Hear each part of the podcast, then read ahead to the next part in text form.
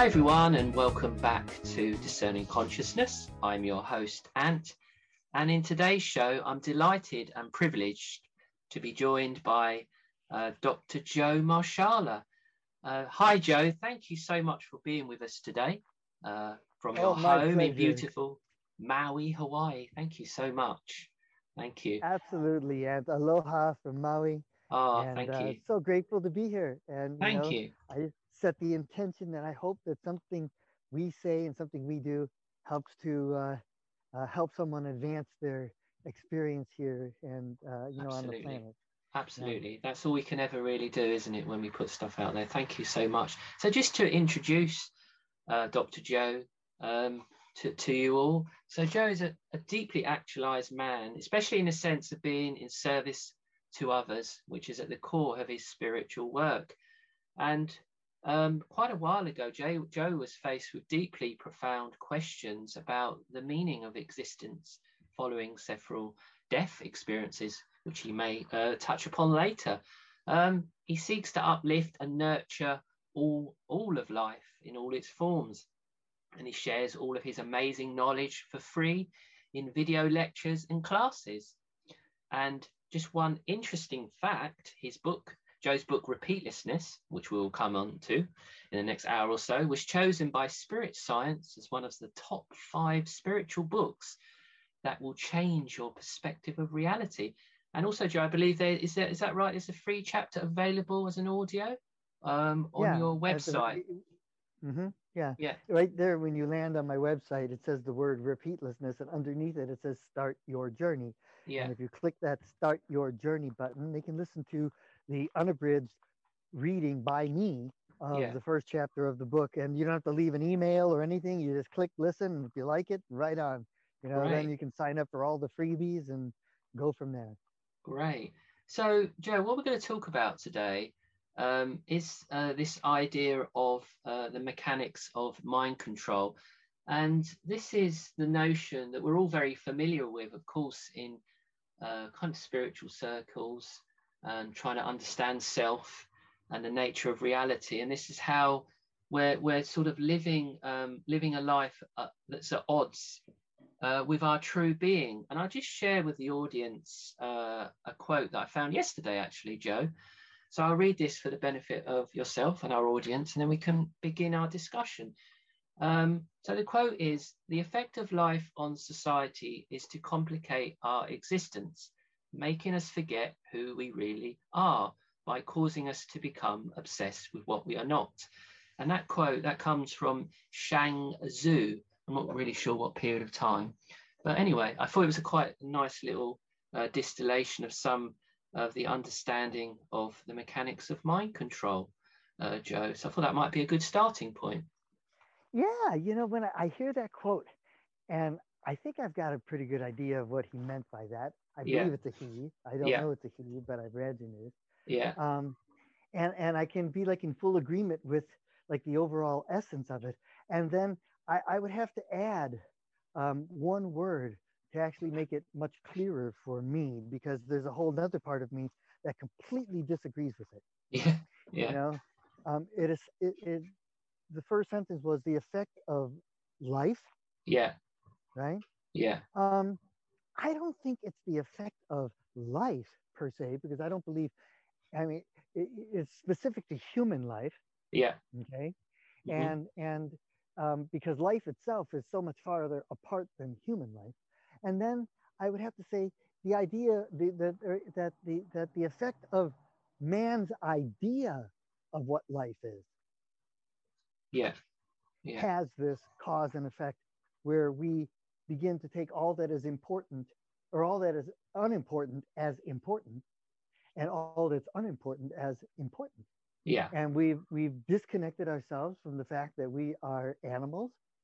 I mean, we are mammals. We are two mammals right now talking to each other with all these other mammals listening. Yeah. We are animals coexisting on the planet with other life forms. Yeah. And we have separated ourselves from that experience and forget altogether our that you know that there's no separation between us and and our environment. Yeah. And so then this is where we get into you know environmental degradation and and can we continue doing this or can we continue you know taking all the resources you know? Um, yeah. oh, it brings up a whole bunch of questions. So anyways we have this idea about what life is supposed to be. And we have these pursuits that that are supposed to bring us happiness and pursuits that are supposed to bring us status. And yeah. and and and all of these types of things. However you know it's it's almost as if all of that is a like a distraction from um, from the ultimate you know experience which is we're going to be leaving this experience. Yeah. Precisely. Yeah. And no one gets out of here alive no you know um, at least physically you know in that regard. And so it's like okay well then where did we get this idea of madness? Uh, this idea that is this madness? Where did we get this idea that i'm going to put my life into being you know an energetic form to build a business to to you know to to develop an income to establish myself and you know this whole hierarchical kind of this whole system that yeah. that robs us of our actual experience of life. And i think it's one of the one of the magnificent things and one of the wonderful things that happened as a result of COVID. Um, yes. Is that that we as human beings are so identified that our, our, our identity is wrapped up in our professions yeah. or you know how we how, you know a routine basically whatever our routine is that's who they are well all of that was disrupted and yeah. and and the whole world went into a, a mass disorientation mm. and everyone's disoriented and kind of like whoa wait whoa whoa whoa where's the real meaning of life where's the real this where's the real that and um, there's a whole series of you know survival mechanisms that kick on with the reticular activating system and the prefrontal lobe and all of these then begin to try and fight its way out of this disorientation by by by by taking a side and having a strong opinion and mask and no mask and it's real and it's no real vaccine back not vaccine black lives matter asian lives matter i mean on and on and on. Yeah. and this whole soup of of societal disruption that is which is like a uh, you know the human identity run amok mm. trying to find trying to find its, its where, where it's going to land and where it's going to operate from. Mm. Anyways, and so all of that, every last bit of that is is you know man's idea mm. of life, and so that that idea that idea's effect is really what I believe they were talking about, or, mm. or I would I would presume in the Taoist because I've studied Taoism for you know 35, 40 years. Yeah. And and and the intention i think is more of where it is uh, than what was actually you know captured in the quote yeah. uh, or in the translation of the quote. Mm. um yeah this is what i found a lot is that there's a lot of things translated um that are that are missing. Mm. and, and they change things radically. Like can i give an example of one translation of course yeah. of course. About 20 years ago you know um in in christian terms or even in catholic terms Hmm. um, there is the idea of sin, right? Mm. And that we are sinners and that we were made and we were flawed and that it's only through the, you know, the acceptance of Christ as our Lord and Savior that somehow we're going to be, you know, forgiven of our of, of the horrible mistake we made of being born. Uh, you know. Anyways, uh, that's how it. That's like the modern day way of working with it. But the actual word sin um, is an archery term. Mm. And what it means is to miss the mark. Mm. Right? Mm. Now, if we were to come to like Christianity or the idea of Jesus or God or uh, any type of deity, you know, kind of hierarchical deity system like that, and if we were to come to it with that idea that, hey, here's a mark here's the story we tell you about Jesus and the perfection of his being and what have you. And that's what we're all going to strive to make, right? That's what we're going to strive to become. Hmm. But, but, and, and you, and, and all of us are sinners. And that there's all of us miss the mark, right? Yeah. But instead of saying you're a sinner and you're going to be damned to hell, it's like, hey, man, you're sinned. Yeah, yeah, you know, we all sin. Don't worry about it. You missed the mark. But hey, let's look at the mark and get back on it. Yeah. Right? It's a whole different reality than this shame based, you're a sinner, you're bad, you were flawed, you know, kind of reality. Yeah. And so I find the same thing in many of the ancient texts that have been um, have been written.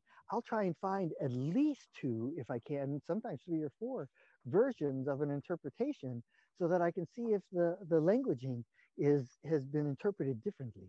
And mm. in this regard, the word sin um, is one of those words that was just huge that way. That made a huge difference. So in this reference you're talking about, um, I would have to add the word man's idea of life. Yeah, you know? for sure. Yeah. I mean, this concept of sin is, thank you, Joe, for that. Uh, the the uh, idea that you were uh, speaking about, or an interpretation of sin, to remove the religious element, obviously you take away the fear, the shame, the dog dogma, and I just see, to be honest, sin is really just as you were uh, equating to, it's just to be out of alignment with your true being. I mean, that yeah. could be in some essence uh, the idea of integrity. And I don't mean uh, integrity in terms of um, moral judgment, but I just mean integrity in terms of doing things that go against your own beingness or your own, what's the word, best intentions. Um, that's yeah. how I see the interpretation of sin. Yeah. yeah and uh, what was the last part of that quote then? The last that, quote, that, that, yeah, that's it says deal with the effect, right? Yeah. But then continue yeah. on where we we get busy about thinking what we're not. Yeah, exactly. Yeah, it says the last part is we really are causing causing us to become obsessed with what we are not. Yeah. Yeah. Yeah. Well, I agree with that. I have a, a, a, lyric in a song. You know, I'm a songwriter and I play music and I love that. And I write lots of songs about consciousness as well. Yeah. Um, but I have a I have a, a lyric in a song that it's not who we are that holds us back. It's who we get busy thinking that we're not. Absolutely. Yeah. And it, I, so I'm in full agreement with that statement because yeah. it is. It's you know I had the incredible grace of having amnesia. I, I, I had a, a, catastrophic health opportunity. Yeah. And um, in that opportunity, I ended up uh, in a coma. Mm-hmm. And after that coma, uh, and, and after the surgery, I had um, uh, parts of my brain that were I, I could not retrieve data from anymore. And that's memory loss is what other people call it. But I just I lost retrieval and I had to reroute um, the the the pathways in order to gain access. And so things are still turning on now, four years later. Right. Um, and as a result of saying that, I forgot what I was talking about. uh, oh my goodness. There we go. This may happen a couple more times, and I apologize for that. That's but, okay. Oh, so when I had, if if if if amnesia could be given to people in pill form, I would be the biggest dealer. I'd be pushing amnesia on everybody. We'd be on every street corner, Joe. oh, you betcha. Until they said it was illegal, because um, it it was the greatest, one of the greatest gifts I've ever been given to really understand um, my experience. I'll, I'll, speak from my point of view, and I can't say that my point of view is ever anybody else's needs yeah. to be have mine. But maybe if I share something and provide some tools or some perspectives or some some reflections it might help others to to to discern things better for themselves hmm. and so what i can share is that amnesia for myself you know it's like the, the, the pain from the past you know obviously exists in our memories but when you have an amnesia you have no memories hmm. right and then fear only comes from projecting the fu- projecting into the future what you believe is going to happen but all those projections are based on the past. So if you have no past, you have no projection. So you have no past or future. Mm. You hmm. just have right now. Mm. And and so there I was for weeks in this in this magnificent now state. And then all of a sudden my brain started turning on. Mm. And as it turned on, all of the you need to, you ought to, I have to, you know, all all of the rules. Yeah, the shoulds, as I call them. Right, yeah, the shoulds, exactly. And I'm shooting upon myself, massively shooting upon myself. And and and and and it was, it was like I had this clear windshield, and all of those rules were like mud being thrown on the windshield, mm. and and blocking my view. And and the reason I say this is grace is because I, I came so it's so clear now in my being that every last one of those rules and commands about how I have to be, every single one of those were put into my brain. Mm. Mm. I did not come with those and through some consensus reality, you know, where everybody agreed, or even if they didn't, somewhere we got the idea that these are the rules and this is how you're supposed to be and this is how you're supposed to show up and do do do do. And I often say, you know, etiquette is the death of authenticity, right? and I'm not saying that that one should be rude or what have you, but it really is. You know what I mean? That you superimpose, you put between you and the spontaneous experience of life this this structure that causes you to not be authentic mm. and to be constantly comparing yourself to other things mm. and, and and and defining yourself based on on on other people's way of being or at least their attempt at appearing at being that way i'll leave it there mm. because i think a lot of people most people are we're all just improvising here you know trying to figure it out and pretend like we got it together yeah. and you see these influences influencers on social media i'm like really that's what you're influencing the yeah. further degradation of the environment There's, and yeah. You know, the, dis- the, disregard for anything humanity has to say about you know Absolutely. living in balance with the planet i mean and yeah. it's like okay well i guess humanity or consciousness requires a little more contrast before we get it but you know yeah and uh, one of your presentations your amazing presentations uh, which how I uh, first came across your work, and I put a link in the description. People can check that out, where you talk about the mechanics of mind control, and we'll get on to the law of repeatlessness.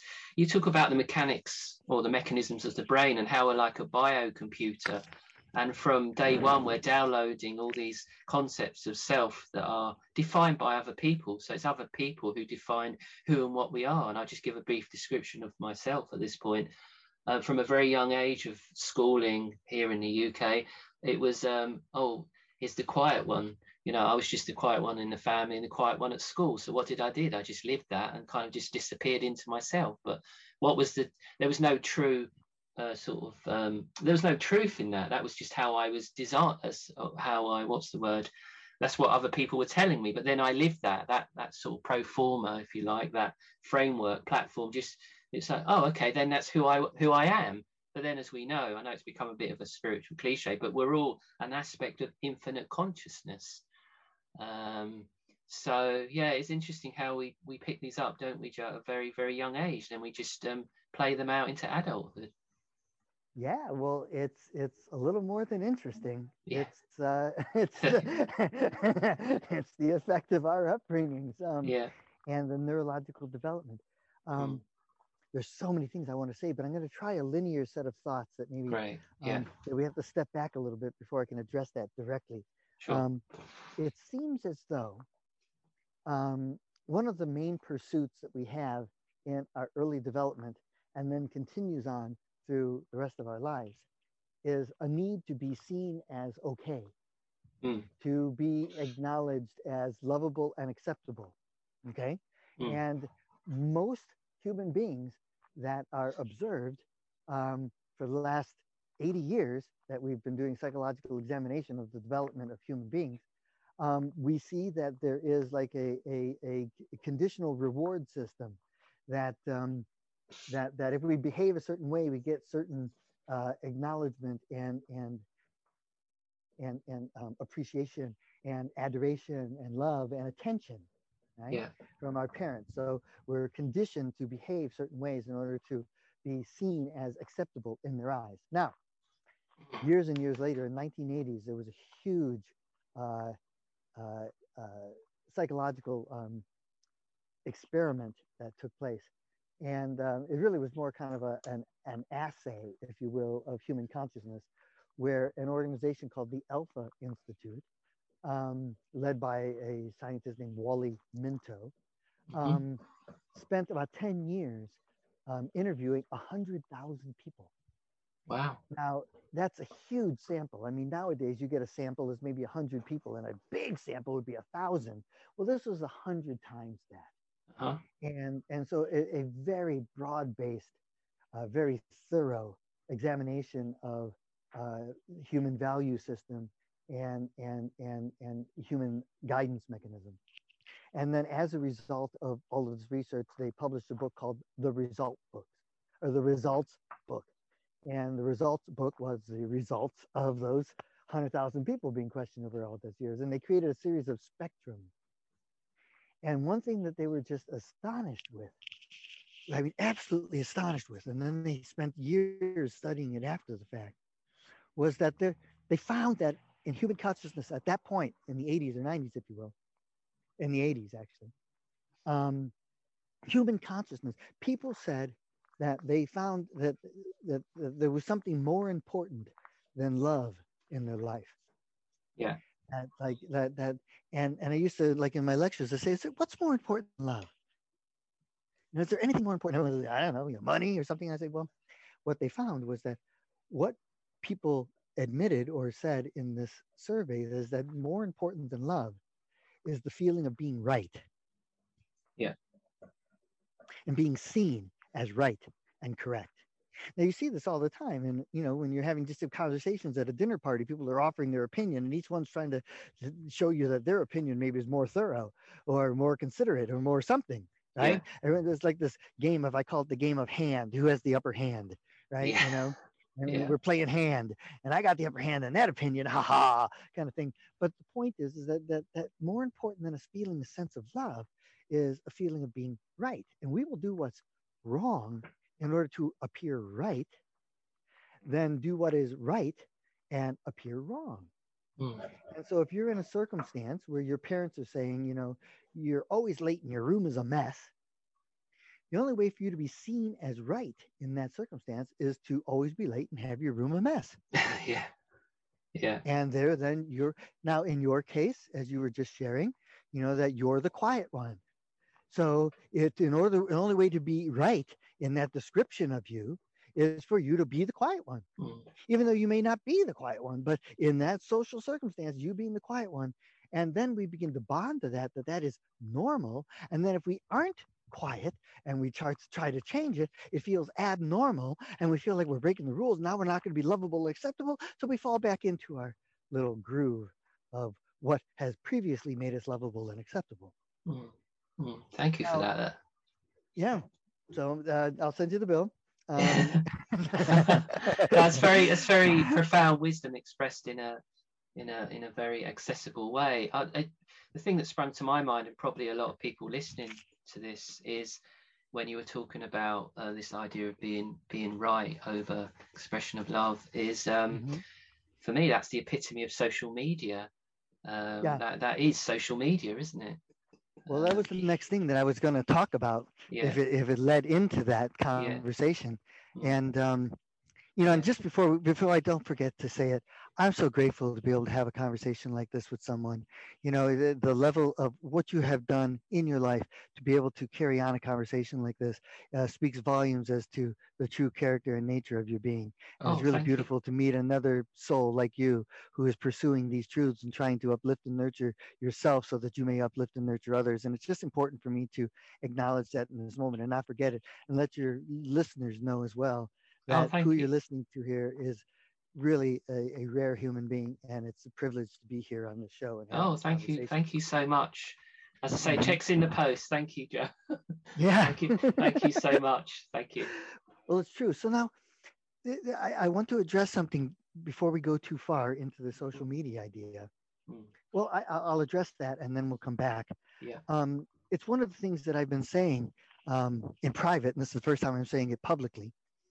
Um, and that is, um, you know, there was a, a fellow named Buckminster Fuller, yeah. and um, and brilliant human being, and and worked with sacred geometry and phi ratios, and saw all this this this relationship between shape and form, and relationship and how to access higher level of consciousness based on the structure of your home and the structure of your living environment and, and how it, it aids your system in, in relaxing and, and enhancing its uh, intuitive and, and receptive nature. And since he's all said all that stuff, we now have had the, the physics and, and the, the neurosciences to prove uh, everything that he said was in fact accurate. So before it was just theory, and now it's it's science. It's reproducible science.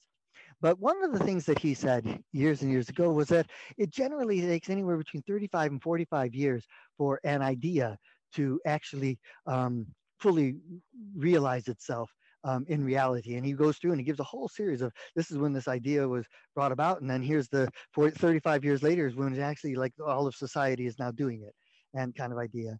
And he, he has hundreds of examples like that. And I was thinking about, wow, you know, it's like 35, it's about 45 years ago that this results book came out, where it was said that it's more important than love is, you know, being right. And and here we are 45 years later.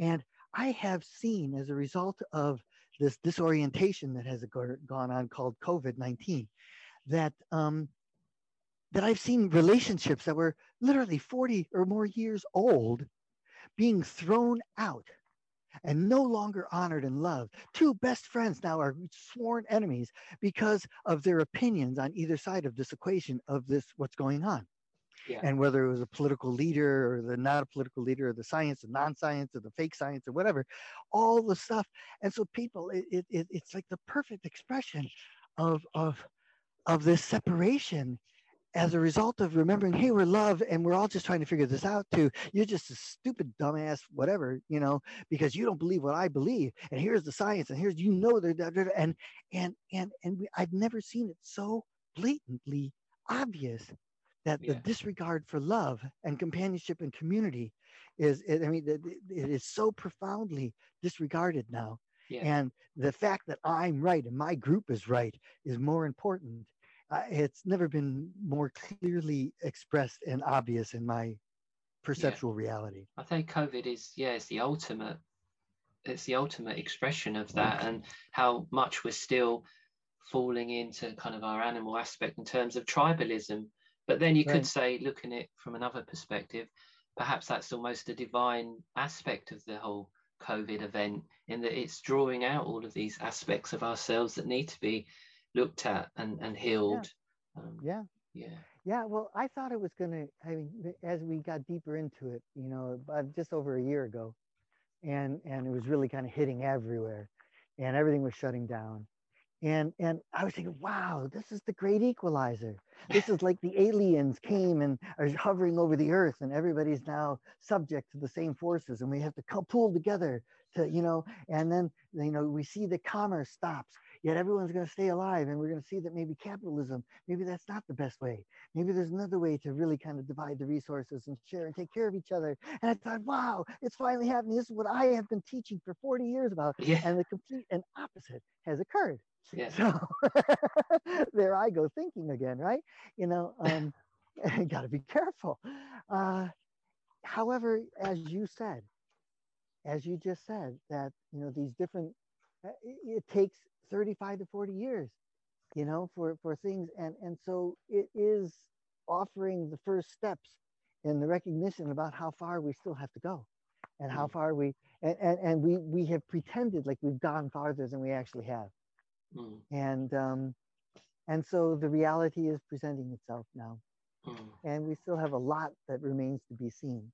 Mm. You know, however, getting back to this idea of uh, you know our identity and getting back to this idea of living into people's expectations of ourselves so that we can get the reward of lovability and acceptability and people's descriptions of us.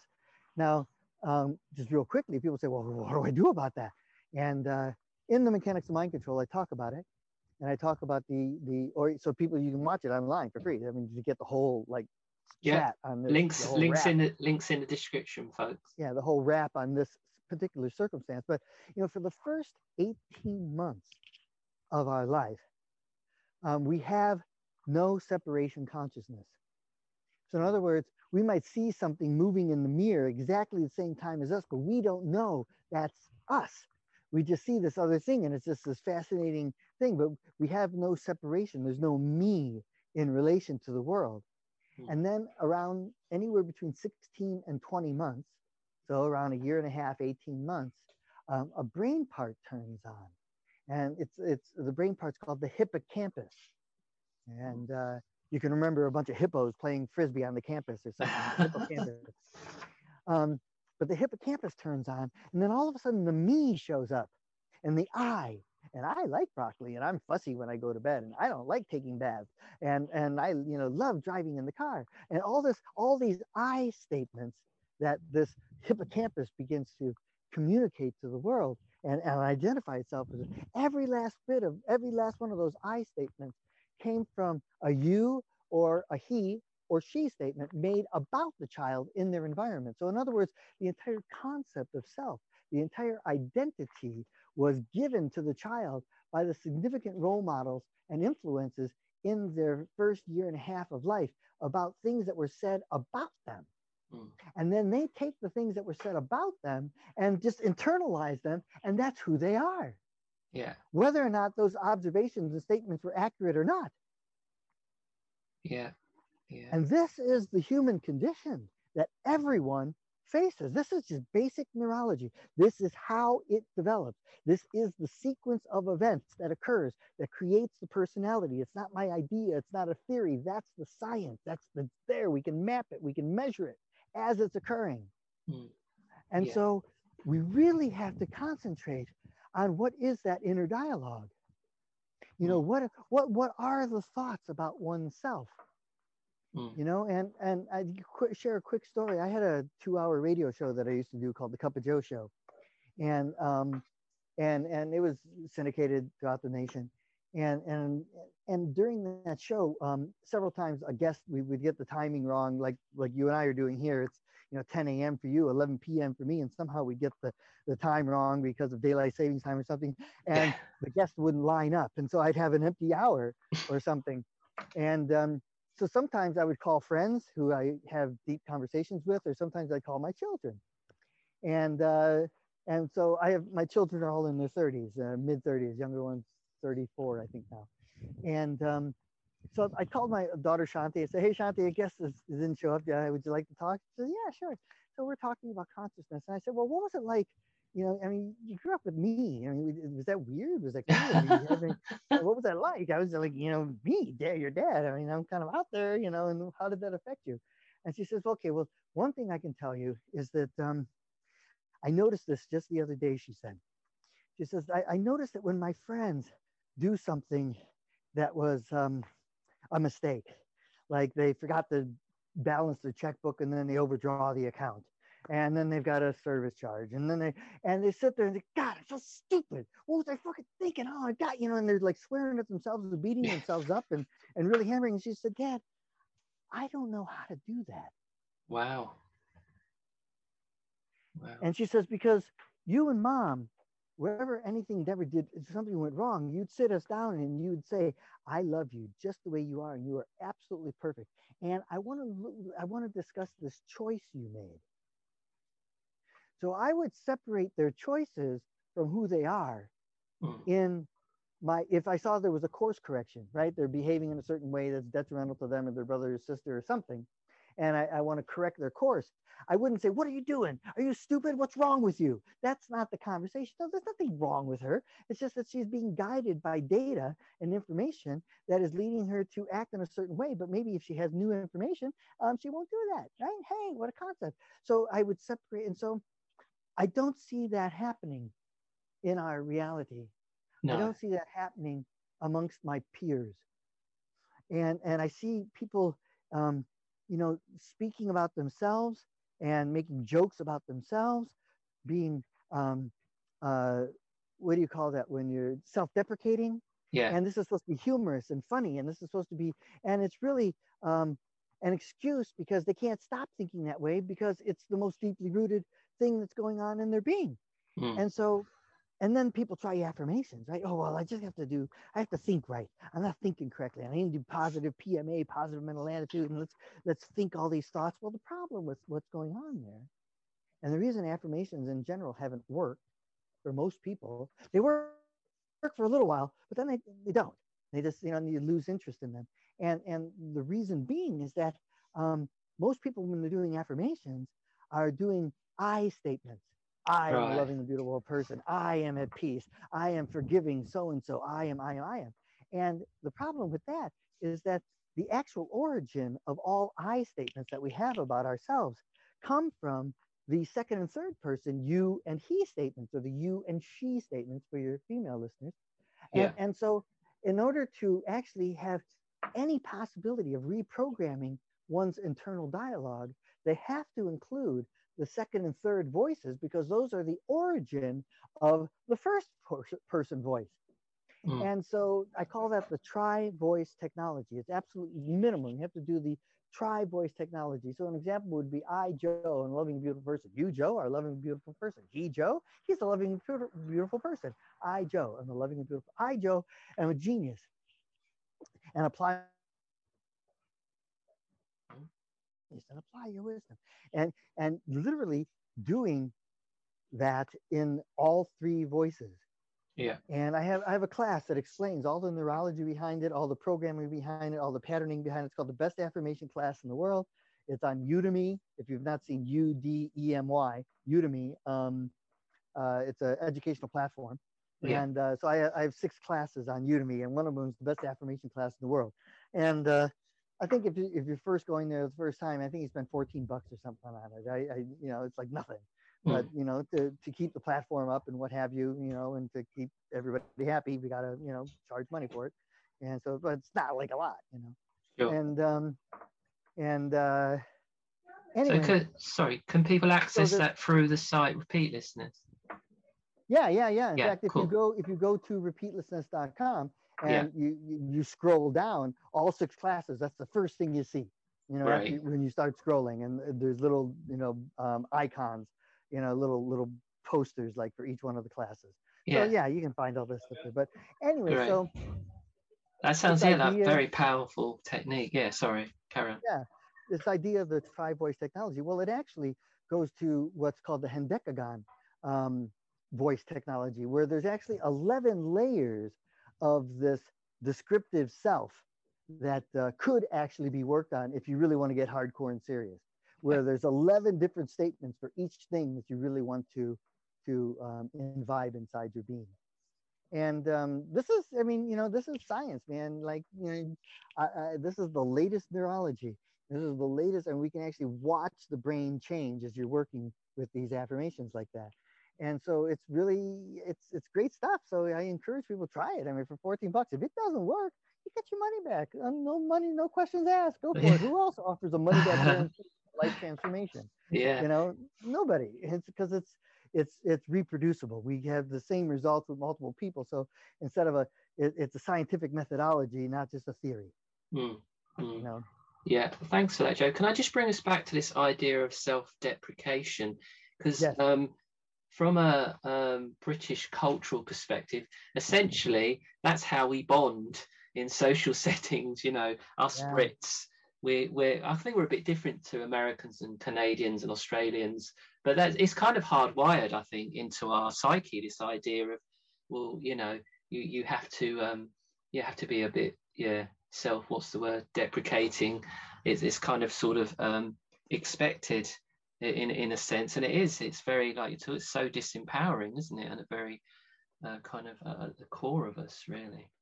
Well, it also ties into um, uh, Buckingham Palace too, and yeah. the idea of um, the hierarchical um, kind of setting that you have. And so you were a good subject if you would lower yourself publicly.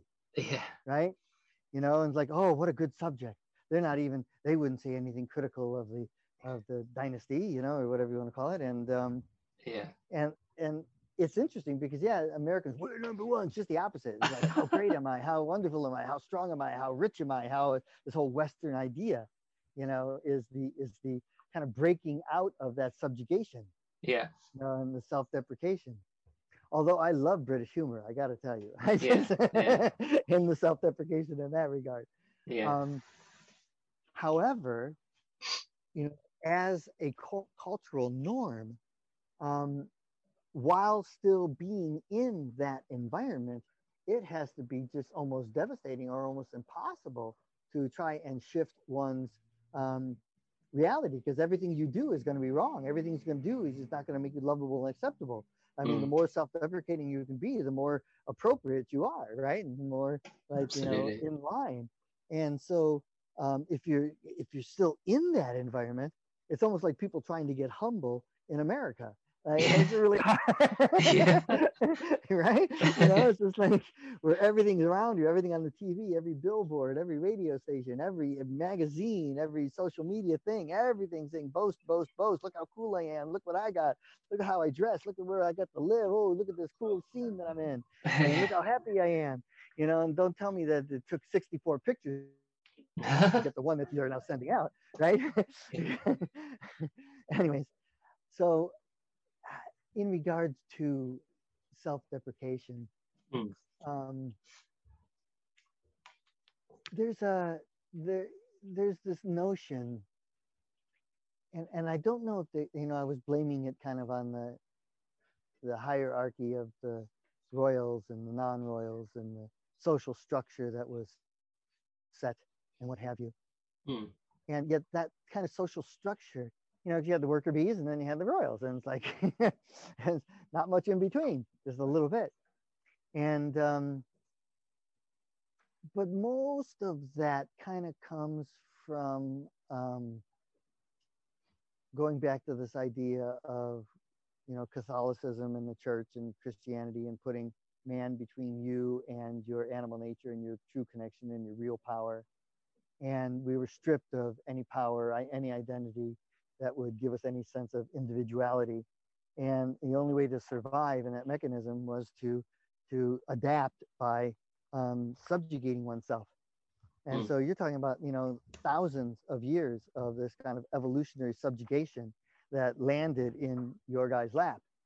You know, and part of the reason that we broke out as Americans, I think, was to not be subjugated in that way. And so we're going to be our own masters and we're going to be our own kings and we're going to be our own leaders and we're going to be our own. Er, and so we're seeing, you know, only a couple hundred years of breaking out of that, which is not a lot of time when you talk about the evolution of consciousness over a million years or, you know, 100,000 years. It's gone a long way, but we got a long way to go. And 200 years is not much. And so this social experiment that we call uh, America, um, you know, is is not the answer in my opinion.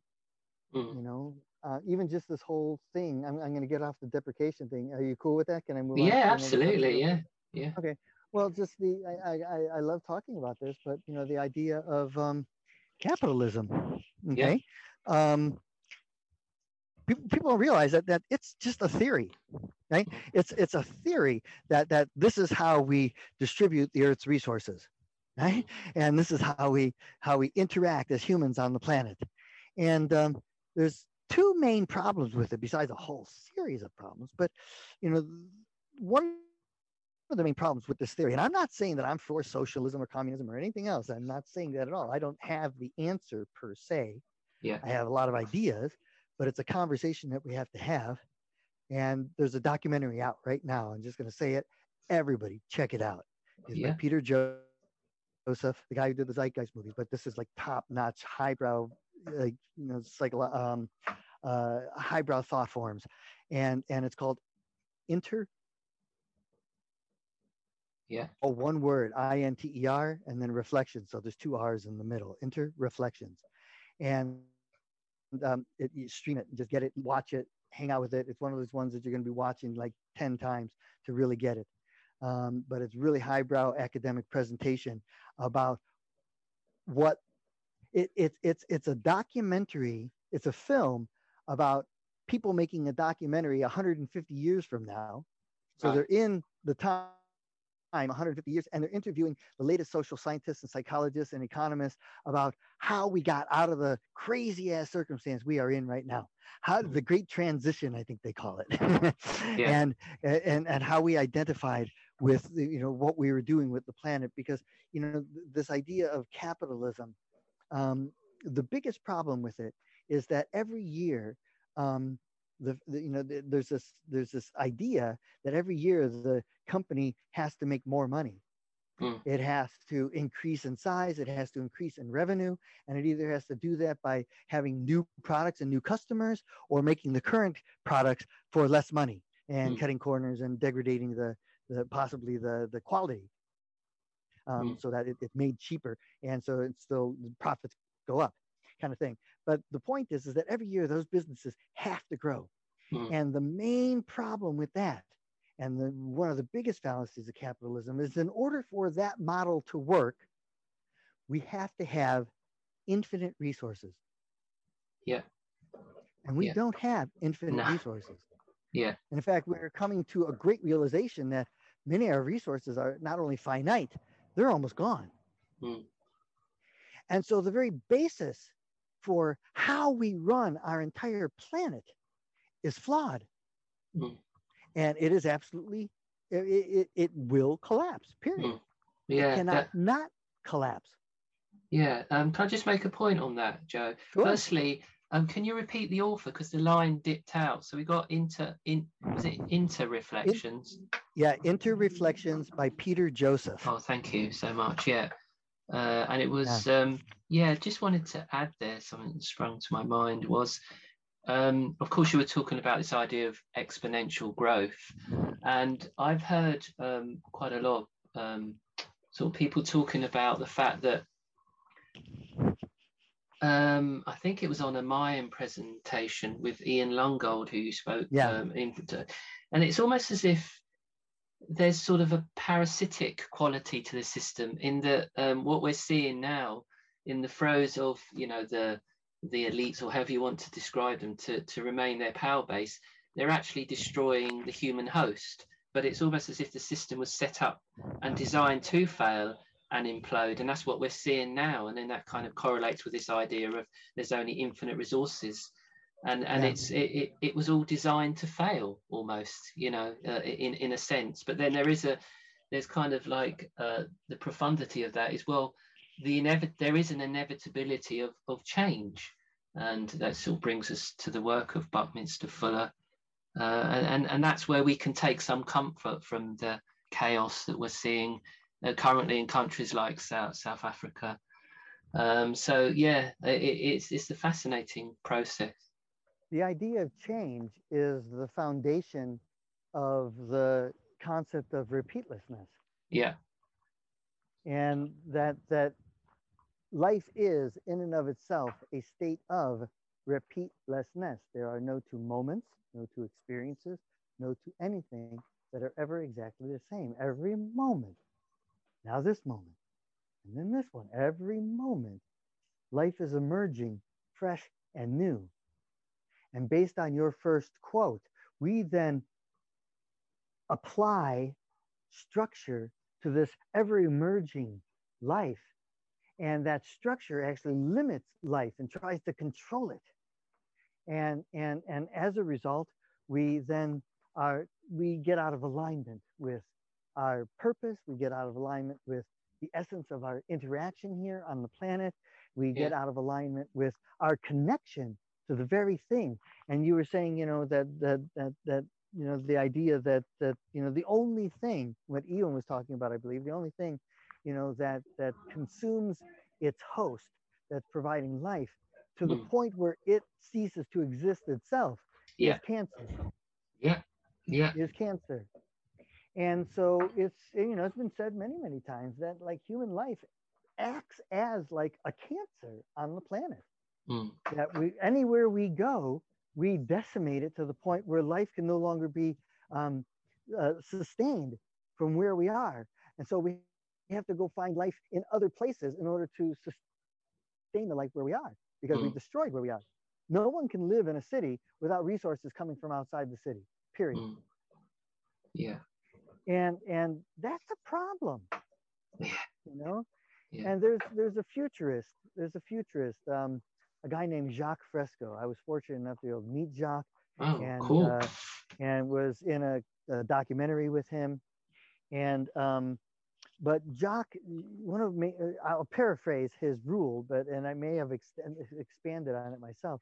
But um, the first thing, if, if we're going to make a change, if we're really going to make a change on this planet so that we reverse the current course that we are headed with the current systems that are in place and the level of degradation that's occurring yeah. in our seas and our water supplies and our air and our natural resources i mean if we're going to make a change the very first thing he suggested that we have to realize is that we have to realize that the earth's resources are the common heritage for all life on the planet yeah he said the common heritage for all man. I say all life.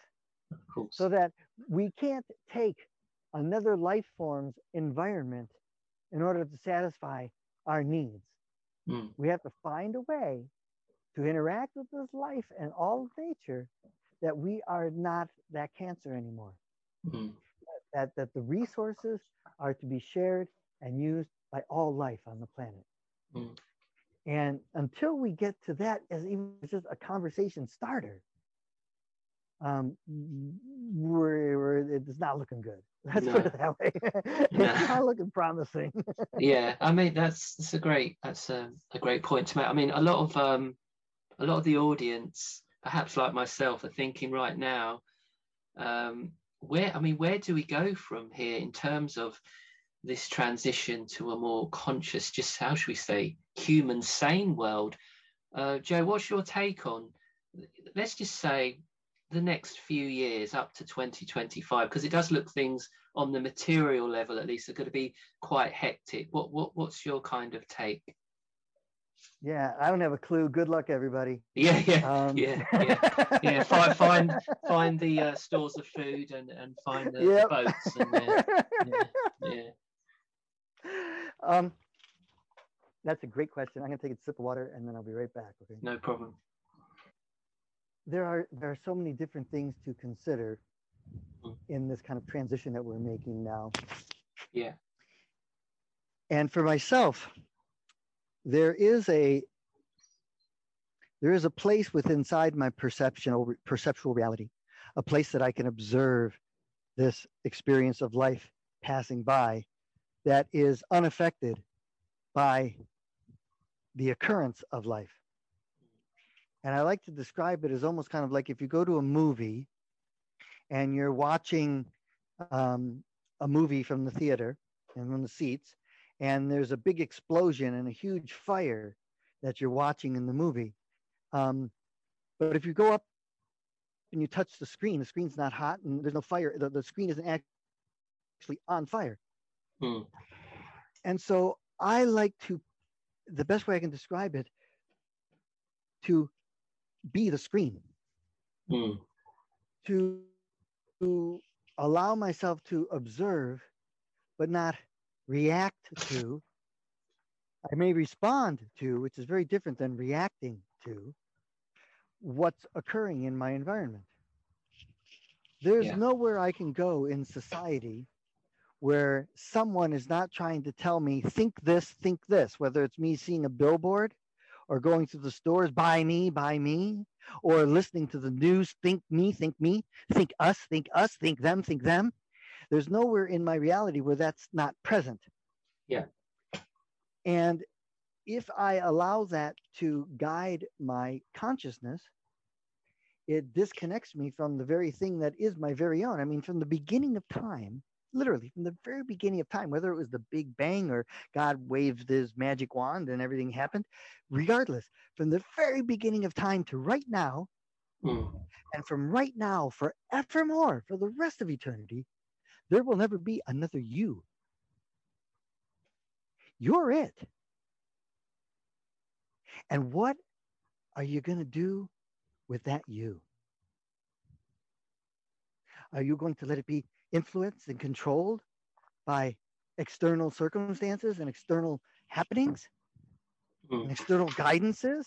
Or are you going to deeply connect with your feeling self and be able to feel feel that doesn't feel good. It doesn't mean you have to change it to get rid of it, but to be able to identify with the human experience and be able to interact with it in such a way that it's your personal perspective. It's your personal opinion. It's your per- anyone we've ever loved and respected, whether it was Martin Luther King or or Gandhi or or Mother Teresa on even certain seconds. That what we love about these people is that they are their own beings. Mm. They are their own perception. They are true to themselves and what it is they are experiencing, and then speaking that. And then we honor that. We think it's the most, magn- most magnificent. Well, we all are given that as our birthright yeah. And and and we we begin comparing ourselves to other and feeling right and feeling lovable and acceptable becomes more important than being our authentic self. Mm. and so we give it up and then we then we we give away our power to these organizations called governments where we we we say okay well you know you you you have the right to and you know to to kill people because you could declare war but i can't. No no you and you you can police me in case i get bad. And you can and we literally give away powers to these organizations that that um we ourselves aren't allowed to do but uh, they they are. And it's just really kind of this crazy world we live in but the whole gambit of it is is that that we've lost touch with our personal relationship with ourselves. Mm. and and you know there's this idea from jack canfield. He wrote chicken soup for the soul books if you've ever seen those big series yeah. here. Yeah. And I, I worked with jack way back in the late 80s early 90s when and um, and one of the and and and and one of the goals of that organization was to educate people about what self-esteem actually is. And people believe self-esteem um, is feeling good all the time. That's what it's kind of become you know he has good self-esteem he's always feeling really positive. And that's not what self-esteem is at all according to jack and national task force. Self-esteem is the complete and thorough knowledge of the self. Right. That's interesting. Yeah and so the idea is, he further goes to explain that if um, if I were to walk up to you and say, "Hey, Aunt, you got green hair," and you're like, uh, "No, I don't have green hair," he's like, "God, you got green hair. You, you, what's wrong with you? Your hair is green," and you're like. Uh, no, God, I told you because you. I three minutes. You, your hair is green. Your hair is green. Clearly, you're going to think I have a perceptual problem, right? Yeah. But if I say you're a self-centered, selfish person, or you're an arrogant person, or you're a jerk. If those don't bounce off of you, like me calling you green hair, then somewhere inside of yourself, you have come to believe that those things I'm accusing you of are true. Mm. But if you know who you are, if you have, if your self-esteem is intact, you would say to yourself, well, you know, yeah, I have been. There's moments where I've expressed that, but it's not the core of who it is I am. You know, I'm capable of expressing that, but it's not who I am. And you wouldn't take it personally. Mm. But that's not what happens here. Most of us have no self-esteem whatsoever. And so someone accuses you of, of whatever. And, and this is the kind of the lack of esteem that I'm seeing in society right now, where people are fighting and taking these identities on, believing things that aren't necessarily true about themselves because they've been implanted for years and years and years and generation after generation. And we're playing out all of this lack of self-esteem and this taking on these identities and wanting to fight and hurt each other and kill each other and disassociate with each other because we can't, we don't agree on things. Mm. Mm. Which yeah. is a very sad state of affairs. I think it's, so, yeah, thanks for that. I think it's, um, yeah, it's, it's sad to see in a lot of the uh, so-called truth community and um, people saying, you know, how they've fallen out with family because they've had the fake COVID vaccine and because, yeah. um, you know, friends and family, like you were talking about before, how relationships are ending. And it, and it, it is really sad to, to, to, to see that happening within society. Yeah. Absolutely. And so, in answer to your question about what people can do yeah. to over the next couple years, hmm. is to begin a, a deep self inquiry and a deep self inventory as to what are your real beliefs you know is your i mean and you can start with the question i mean realistically i mean you know do i live in a kind and loving universe yeah or a wrathful vengeful one mm. okay do i because that that sets the premise it's like i myself i live in a loving and beautiful um, universe loving, forgiving, and, and abundant. And, and that's, and there are other activities that take place. But in general, my default is loving and beautiful. Yeah. And I am sitting in gratitude more than I am um, anxiety and revenge about things. Mm-hmm. You know? I just read a quote the other day. If you ever, uh, if you ever feel like you need to get even with someone, please focus on those who've helped you. That's good advice. Yeah. yeah. Get even with the people who've helped you, right? Yeah. By helping back in some way. But um, so this this inventory and taking stock and really understand okay well where did i get these thoughts is that really what i think you know what what what sentences bother me when people say you're this or you're that and hmm. then why do I why do I if that bothers me, then I know that somewhere inside of myself I believe that or I've accepted that to be true. And yeah. to begin to kind of question these layers upon layers of, of these thoughts. And one of the things that I, I highly recommend frequently is for people to um, to stop speaking in um, um, I can't think of the word now. Just give me a second. To stop thinking in um, absolutes. Yeah. Yeah. That this is the way it is. Oh, I'm always tired at this time because Uh, whatever it is. I mean, it's become ubiquitous, and we speak as if like that's the way life is. They're always been a jerk. They're always been this, they are this way, they are that way, and what have you. And when we do that, we encapsulate it, like put it in ice. We we make it impossible for that perceptual reality to change. Absolutely. And so, my wife and I, I mean, this is the thing it's all the time. It's like, well, are you sure? I mean, that's a little absolute there, you know, kind of thing. want to rephrase that? You know, it's like, ah, so what we do is when we catch ourselves, like if I were to say, you know, uh, uh, you know, something about the Republican Party in America or something, or the Democrats and say something negative about them. Um, uh, let's say I say, you know, they're very selfish people, you know, or they're, they're not very gregarious, they're not very um, compassionate, right? And and that's a that's a that's an absolute. That's how they are. Yeah. Right. As opposed to, you know, up until this moment, up until this time, up until this moment in time, you know, up until now, mm. I have, I have allowed myself to communicate that that I thought Republicans were this way or I thought Democrats were that way. And I'm so happy and grateful now that I'm beginning to discover the other subtleties and other things and getting out of that closed way of thinking and literally repatterning all of these absolutes mm-hmm. because they are what are guiding and confining you and limiting your ability to become anything else. Mm-hmm. You become your definitions of the world. Mm-hmm.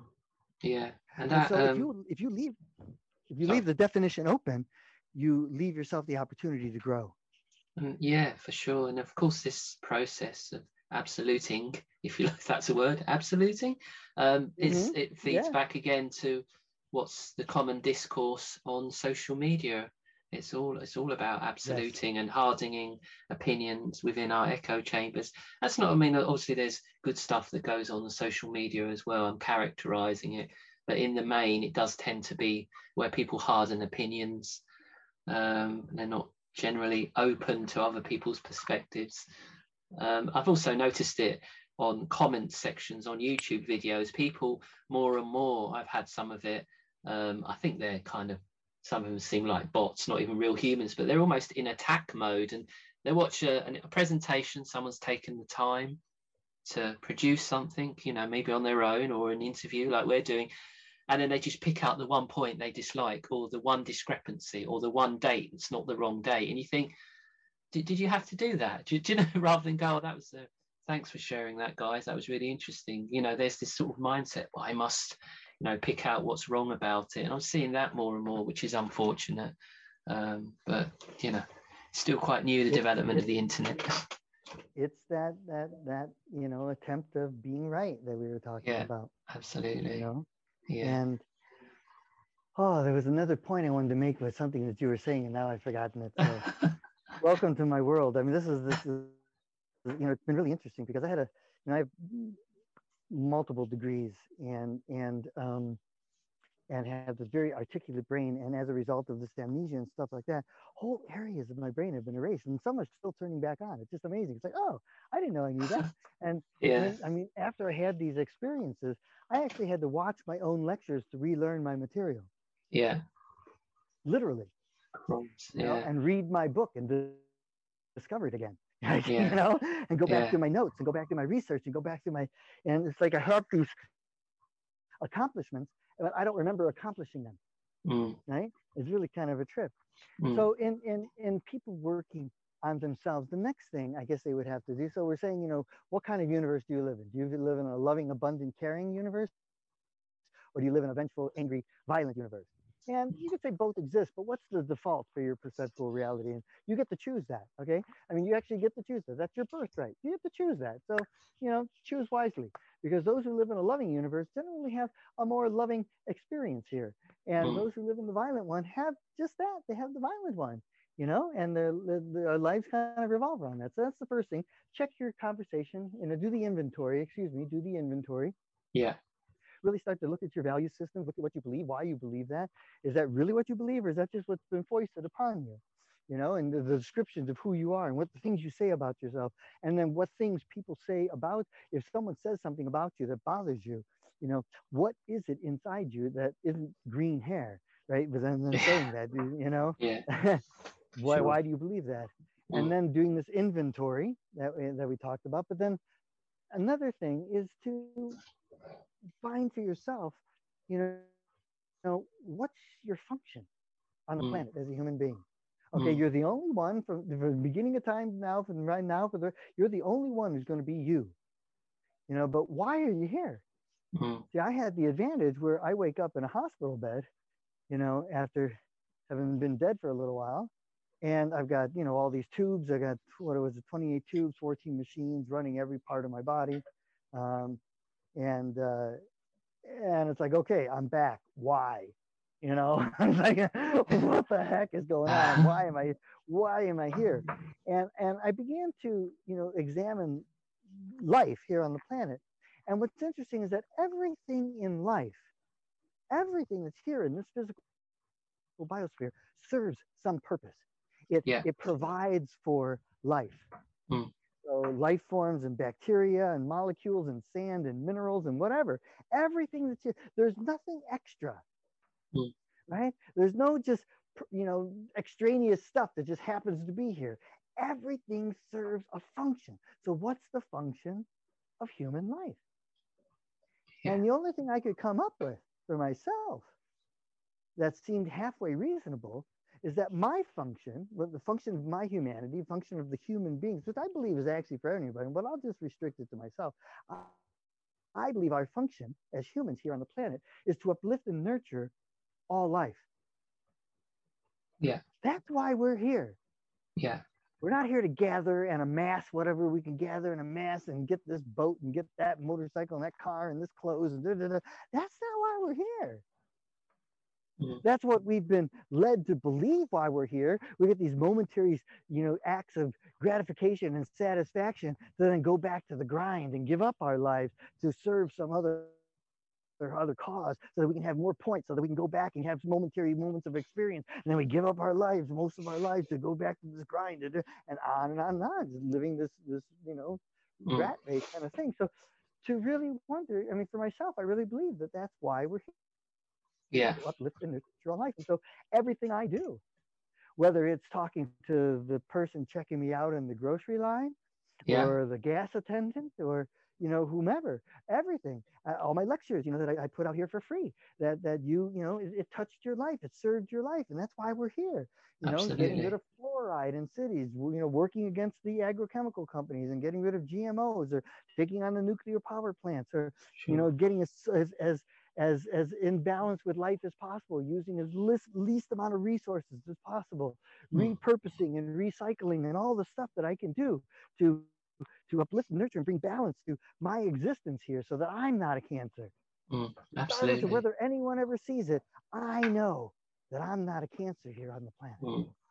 Yeah. That, that, you know, so that's what the next couple years are about is really understanding what is your function Mm. how do we take care of each other? Because I, I have lyrics in another song. You know, it says that um, comes a time in all our lives when we have to choose between wrong and right. And in that time, that lonely time, sometimes the choices we make are neither black or white. And we tend to forget the essence of our being here, and we tend to forget all the life that we are sharing here. Mm. So, in this time, in this momentous time, when the choices we make now have to be right. Mm. And how you know your choice is right is when all the choices you make include all of mankind and mm. they fully support the essence of our being here and they fully support all the life that we are sharing here. Mm. that we are sharing here. And so for the next couple years, what can we do? Is find every way to be residing in that place. How do I uplift and nurture? How do I make sure every decision I make is including all of life? How am I trying to, you know, to support, you know, not degrading the ocean? How am I reducing my use of plastic as much as possible? How am I using less petrol? How am I using, I mean, whatever. How am I eating more organic? How am I sustaining, you know, sustainable agriculture so that we aren't degrading all the soil and losing the topsoil? How am I, um, you know, addressing the meat industry? How am I addressing the seafood industry? How am I addressing, I mean, it just goes on and on and on, all these incredible things that are happening that are yeah. completely devastating existence. How can I be part of maybe making a little part towards the, you know, towards the, the, the, the mass, the critical mass mm. that needs to take place so that we're no longer, you know, you've heard of the hundredth monkey, I imagine. Ever heard yeah, yeah, monkey? yeah. You know, the idea behind that was um, for your listeners. Do you mind if I go on that? of course. Yeah, yeah. Okay. Well, the hundredth monkey, guys. There were this happened back in the in the fifties, and and uh, and um, there happened to be two sets of scientists, or two sets of, of, of scientific laboratories who were studying um, a similar breed uh, of monkeys, and they did not. They were not aware that either one of uh, either one were doing the same research. And so they were studying the social behaviors of monkeys. And I think they were like, you know, two or 3,000 miles away. And they had the same type of monkeys that were on these islands that hadn't experienced man, at least to the best of their knowledge, to any large degree. And so they were studying their social structures. And what they would do is they would take sweet potatoes and they would throw the sweet potatoes out on the surf at night or out on the beach at night. And then in the mornings, the monkeys would come out and discover the, the sweet potatoes and they would watch their interactions and behaviors. And one of the things they noticed is that the monkeys didn't like the sand um, that was getting on the sweet potatoes. Hmm. And mm. so they, you'd see it there and they'd be trying to rub it off and they'd be spitting from their mouth. And you could see it was a source of irritant. And they'd throw the potato down, rah, rah, rah, and jump up and down because they had all the sand in their mouth. They didn't like it, but they mm. wanted the potatoes. Anyways, so one day on one of the islands, um, and I'll just say real quickly, none of the what I'm sharing with you was ever discovered till about 30 years later when some other grad students were doing research on a similar type of monkeys and they came across these two studies and put the days together that, that what I'm about to share happened on the exact same day. Mm. Um, and unbeknownst to them, 30 years later, they found this out. But what happened was is that one day, one little monkey, um, a potato was rolling in the water and it was running back and forth. And one little monkey runs over and a little baby monkey monkey and he picks it up and he bites on it.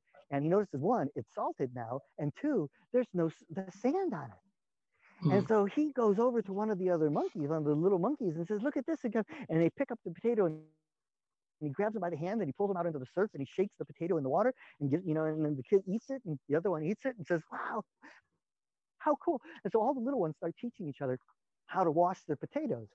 Mm. and only the adult monkeys that would listen to the baby monkeys um, would learn this new behavior. But what happened next is just astonishing, absolutely astonishing, in that a certain percentage, a, like critical massacres, where a certain number of monkeys all began after several weeks of this happening. Uh, eventually, one morning, a majority of the monkeys were washing their sweet potatoes and like we hit this critical mass this this this straw that that changed you know the the the, the, the entire reaction where then on that day when that when that critical mass occurred all the monkeys on that island all of a sudden started washing their potatoes mm. and it just became the norm for mm. that group of monkeys mm. but what also happened and it was reported by the other research team is that out of nowhere None of the monkeys on their island were washing the potatoes. And all of a sudden, out of nowhere, one morning, all the monkeys start washing their potatoes. Mm-hmm. And it just happened to be on the exact same day that the Japanese researchers reported this phenomena occurring. So, in other words, when the critical mass of that consciousness finally reached a certain point where all of them began behaving a certain way, all of the other ones began behaving in that certain way, and the whole of that species began a whole new way mm. of interacting with its reality. Mm. And so they had never done it before. And then all of a sudden they had a new behavior. So, in that same way, I think that if if we think in terms of you know what can I do? I'm so little. I have so little effect. Well, you're part of a larger energetic scheme that's occurring here on the planet. And yeah. if we have a will, you know, the wielding of interdimensional love and light, that's will, right? You know, the, the, um, if, if we have a, a, direction that we can set our lives into, um, why not maybe kind of lean in the direction of being part of the critical mass and the hundredth monkey of us learning how to um, live copacetically and in harmony and balance with our host environment? Yeah, that might be a good pursuit. Yeah, that's a that's a great explanation and a very poignant moment to just to begin to begin to round things up for today's show. Thank you. That's a yeah, I've never heard uh, explained fully. I think a lot of us um, have heard the phrase the hundredth monkey syndrome, but perhaps have never heard the actual the actual story behind it. So thank mm-hmm. you so much for that. Um, yeah, just as we got to do another hour. I haven't even got yeah, yeah, we'll have to do another. We'll have to do another episode sometime if I can keep you up late in Maui. Um, so just as we're coming towards the end of this particular show, uh, Joe, um, how remind uh, the audience how they can connect with you and your work. Uh, the easiest way is to go to my website. Yeah. And that's repeatlessness, uh, you know, or joemarshalla.com. Yeah. That's R E P-A-T-L-E-S-S-N-E-S-S. You'll have a link, you said. But yeah. if people aren't are hearing this somewhere outside of that, repeatlessness.com, or if you just put in Joe Marshalla, J-O-E, and then M-A-R-S-H-A-L-L-A, yeah. joemarshalla.com, uh, you'll come to my website. And there, um, there's a video section where you can find the lectures that you're talking about, uh, yeah. the Mechanics of Mind Control series. There's also the uh, in, um, the uh, journey of, uh, come on, Joe, on the empowerment, um, um, self-empowerment uh, lectures. And uh, there's a whole nother series that I'm, I'm, having my, my, my aphasia, part of my brain turning back on is mm. hitting me right now. But there's a whole series of free lectures you can get right there. And right. then there's a freebies, there's a, a, freebies section where you just, you know, you, you sign, you create an account real quick and uh, you get a password and then you go in there and you can download the MP3s of all of these lectures. So you don't have to be, you know, you, you can put them on your phone and sure. you can listen while you're driving or while you're working or something like like that. Mm. It's not something you have to sit down and visually watch once you've seen it. But you, but you know, it they the the research shows that when you watch a video or you listen to a lecture or even listen to this this radio program, this podcast, that mm. you're only going to, in general, remember if you really listen deeply around 20 percent. Mm. And so it takes at least five, maybe six or seven times of listening to something over to really grok the whole of what was being shared. Sure. And so the same is true for lectures. And I mean, you can attest to that. I mean, if you thought we moved quickly here and had condensed, concentrated data and information, when you get to those lectures, it's full on. I mean, yeah. this is PhD level communication. Yeah. At at natural, you know, natural kind of conversational tone but still it's jam packed. Yeah. And, and it, it's going to take more than once. And so that's why I provided them an MP3 so that you could just listen to it casually in the background um, and, and, and really be able to absorb. Mm. And the data that's in those three lectures, Mechanics of Mind Control 1, 2, and 3, um, can really give you a great, um, you know, st- uh, starting place, mm. uh, a starting block to begin to unravel this this this this mystery we call life and begin to uh, uh, re-identify yourself as a cohabitant that is here to uplift and nurture all life. Absolutely, and I can I can attest to what you're talking about because the free series uh, link, links in the description of the video presentation, I believe from 2008. Um, mm-hmm. Yeah, I've got copious amounts of notes, and I'm re-watching and re-watching. So to have it as an audio as well, that's just great for yeah. a great way of um, a great way of revisiting when there's a, such a lot of um, fascinating and very empowering information um, that you share there, and like you say, completely for free as well, which is um, fantastic. So thank you, Joe. for joining us here on Discerning Consciousness today. Um, it's it's been a remarkable exploration. I feel like we've covered so much ground. It's been fascinating, and yeah, we'll have to do it again sometime. I'm just bound by restrictions of um, uploads and all sorts of things that we have to deal with technically.